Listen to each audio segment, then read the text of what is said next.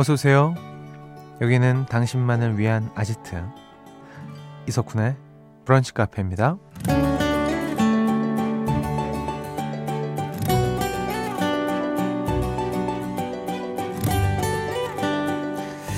오구일일 번님 콜포비아라는 게 있다는데 제 얘기 같아요. 저는 전화는 무섭고 문자가 훨씬 편하거든요. 문자할 땐 거의 유재석이랍니다 라는 사연 주셨어요. 요즘 이런 분들 정말 많죠. 근데 어떤 연구 결과를 보니까요, 통화보다 문자를 할 때 사람이 더 솔직하고 정확한 표현을 썼다고 합니다. 생각해보면 문자는 뉘앙스에 따라 오해를 불러올 수도 있지만, 반대로 여러 번 고치다 보면 거친 말을 걸을 수가 있고요, 또 더 알맞은 단어를 쓸 수 있다는 장점이 있죠. 여러분은 통화 대 문자 뭐가 더 편하세요? 그리고 문자를 할 때 정말 더 솔직해지는 것 같나요? 일월 오일 금요일 이석훈의 브런치 카페 오픈할게요.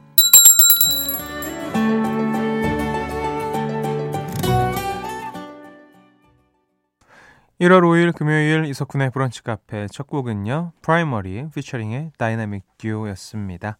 잔이였어요. 음, 오늘은요, 문자보다 전화가 더 불편하다, 어, 어떤 분의 사연이었는데요. 아, 이걸 콜포비아라고 불렀군요. 음, 이제 알았습니다. 여러분 어떠세요? 저는 통화가 더 편합니다. 아, 답답해요. 그냥 문자로 왔다 갔다 좀 빨리빨리 답이 왔으면 좋겠는데, 이게 뭐 기싸움 하나 이렇게 천천히 읽고 늦게 보내고 답답합니다. 그래서 저는 통화를 주로 이용을 하죠. 아, 문자의 장점, 그쵸, 여러 번 고칠 수 있다는 거, 그리고 더 섬세하게 자기의 어떤 의견을 제시할 수 있다는 거고, 전화의 장점은 감정이 전달이 된다. 그래서 되게 화가 났을 때 일부러 전화 안 하고 문자하는 사람도 있잖아요. 근데 문자는 약간 글 잘 쓰는 사람이 유리한 것 같아. 그리고 전화는 순간적으로 확 할 수 있는 사람들, 네. 저 같은 사람 답답해요. 네. 자, 잠시 후 이 부에서 금토음악 시리즈 뿅뿅 라디오락실 준비되어 있습니다.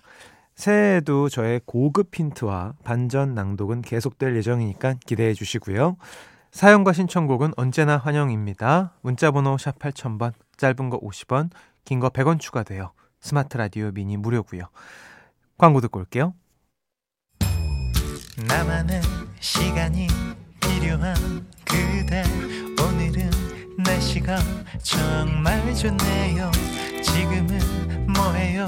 별 약속 없음, 차 한잔할까 해서 기분 좋은 그 카페에서 이석훈의 브런치 카페.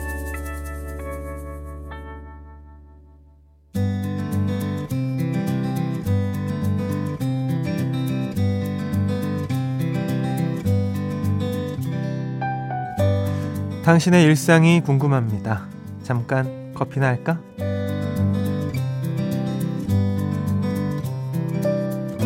이이일칠 번님 저는 삼 개월 차 새내기 자영업자입니다.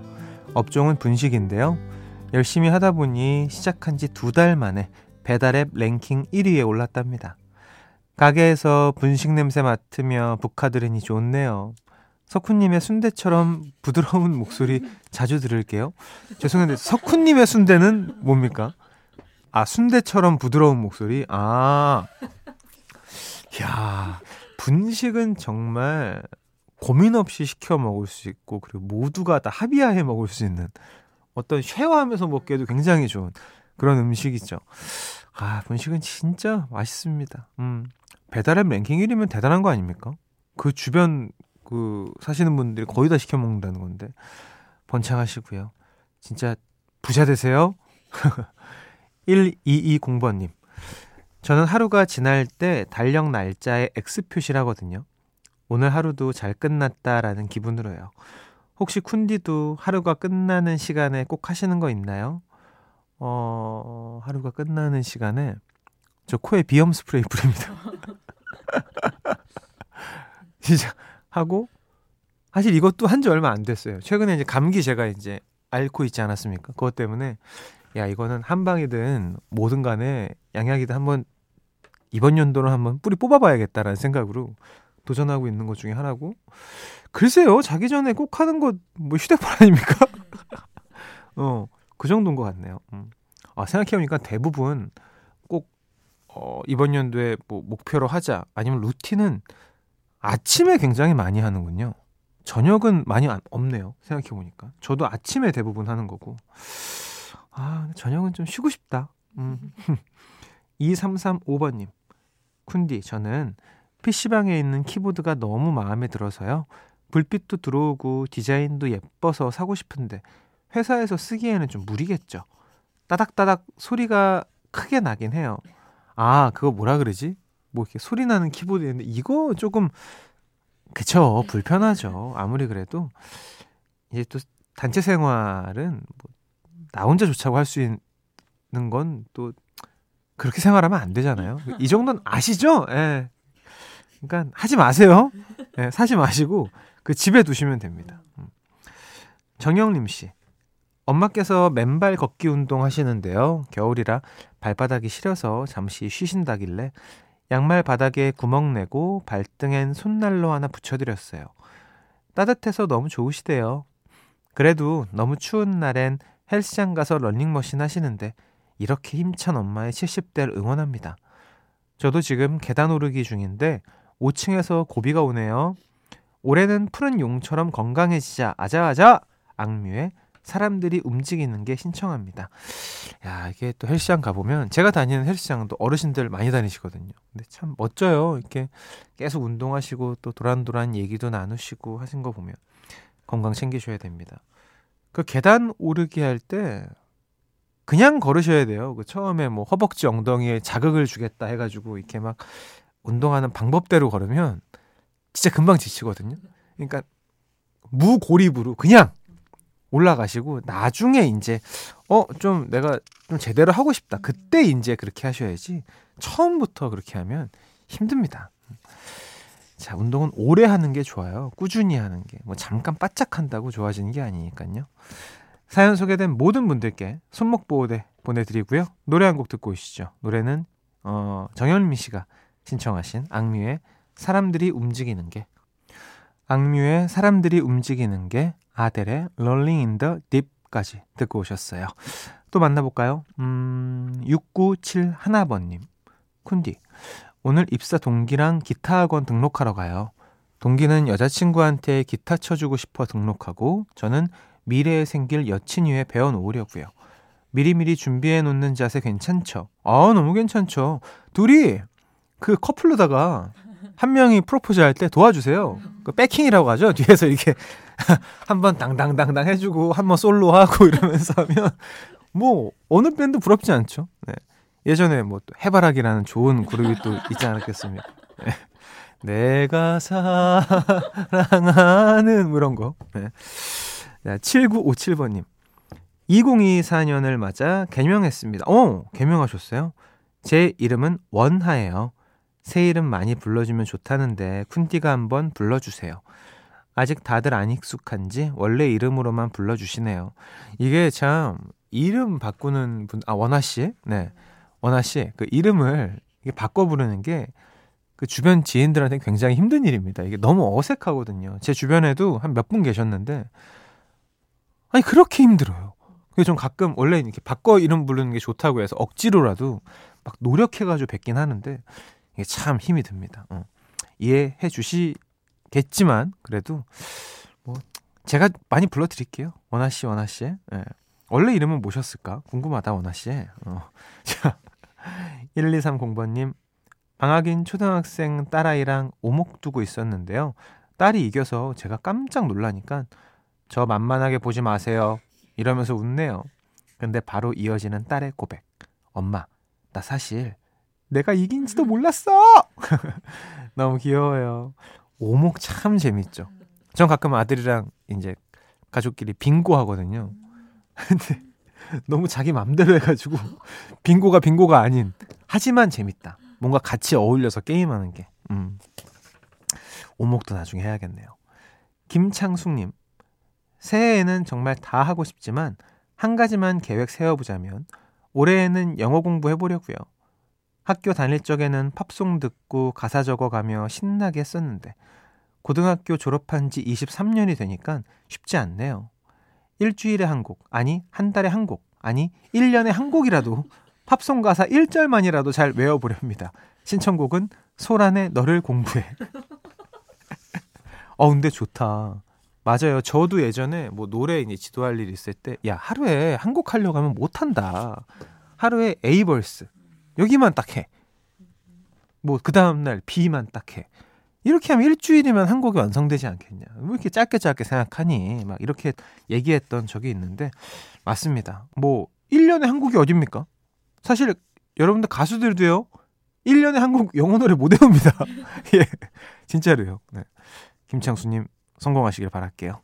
사연 소개된 모든 분들께 손목보호대 보내드리고요. 소란의 너를 공부해 듣고 올게요. 브런치 카페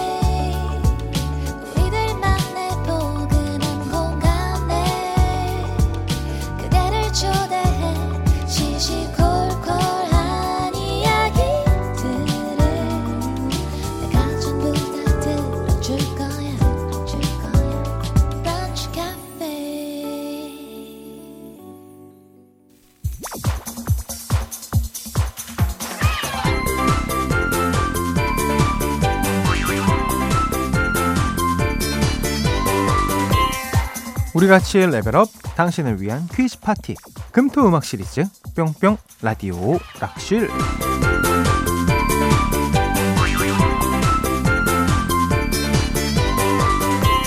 팔일일구 번님, 저는 올해 목표를 뭐든 진심으로 하기로 했어요. 그래서 오락실 퀴즈도 진심으로 풀 겁니다. 진지합니다. 준비됐습니다. 자, 팔일일구 번님, 오늘 진심으로 몇 문제 맞히시는지 꼭 문자 보내주시고요. 바로 시작합니다. 제작진도 진심으로 준비한 문제 레벨 일, 노래 제목에 들어가는 공통 단어를 맞춰라. 지금부터 노래 두 곡을 짧게 들려드릴 겁니다. 제목에 공통으로 들어가는 단어를 맞춰주시면 돼요. 당첨자 세 분께 홍삼 스틱 보내드릴게요. 첫 번째 노래입니다. 아, 이건 무조건 알죠. 우리의 거친 길을. 자, 두 번째 노래는요. 그땐 사랑인 줄 몰랐었다며. 나 이거 모르면 안 된다. 아, 오케이 오케이 오케이 오케이 오케이. 그렇죠 그렇죠. 압니다. 자, 어, 요거는 뭐. 자, 우리 그래 한번 열심히 해보자. 어? 리 뭐 이렇게 해도 되나? 이게 힌트가 될 수가 있나? 알 이 그죠? 이게 힌트가 될 수가 있죠. 네. 자, 영어 공부해요 요즘에. 자, 두 노래 제목에 공통으로 들어가는 단어를 보내주시면 됩니다. 문자번호 샵 팔천 번, 짧은 거 오십 원, 긴 거 백 원이 추가되고요. 스마트 라디오 미니 앱은 무료입니다. 정답 받는 동안 힌트곡 듣고 올게요. 네, 힌트곡 듣고 오셨습니다. 노래 제목에 들어가는 공통 단어를 맞춰라. 정답 발표할게요. 방금 듣고 온 노래는요. 그렇습니다. 소녀시대 다시 만난 세계. 두 번째 노래는요. 다시 사랑한다 말할까. 김동률의 다시 사랑한다 말할까였어요. 그래서 공통으로 들어가는 단어는요. 다시였습니다.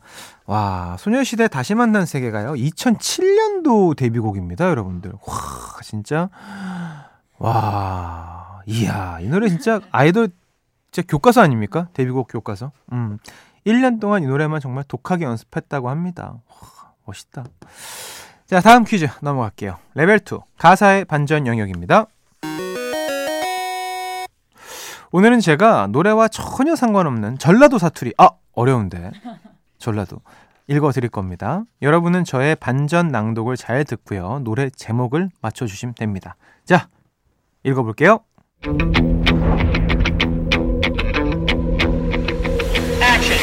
야, 있냐?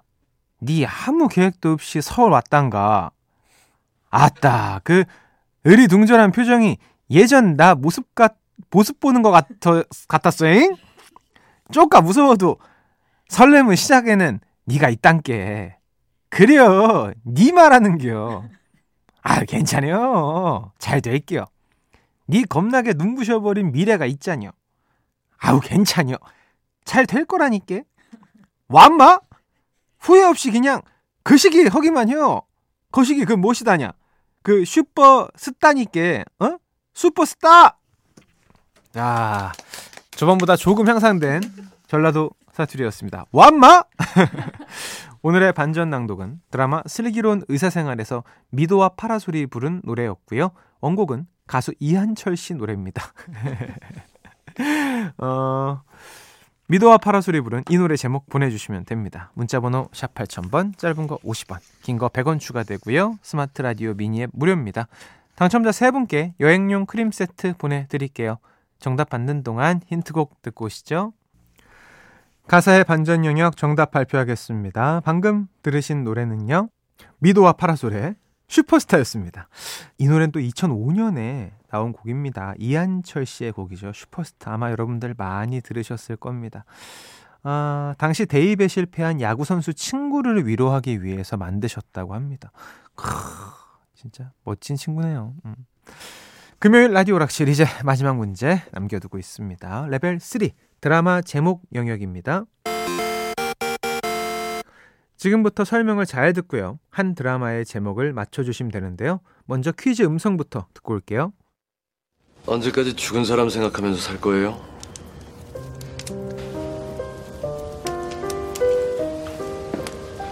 유진 씨, 나한테 누군가를 진심으로 사랑한 적 없다고 했죠. 그래요. 나 사랑에 대해서 잘 몰라요. 하지만 내가 볼 때 유진 씨 그 죽은 친구 생각하는 것도 사랑 아니에요. 이제 그만하죠. 그건 사랑이 아니라 집착이고 미련이고 자기 연민이에요. 그만해요.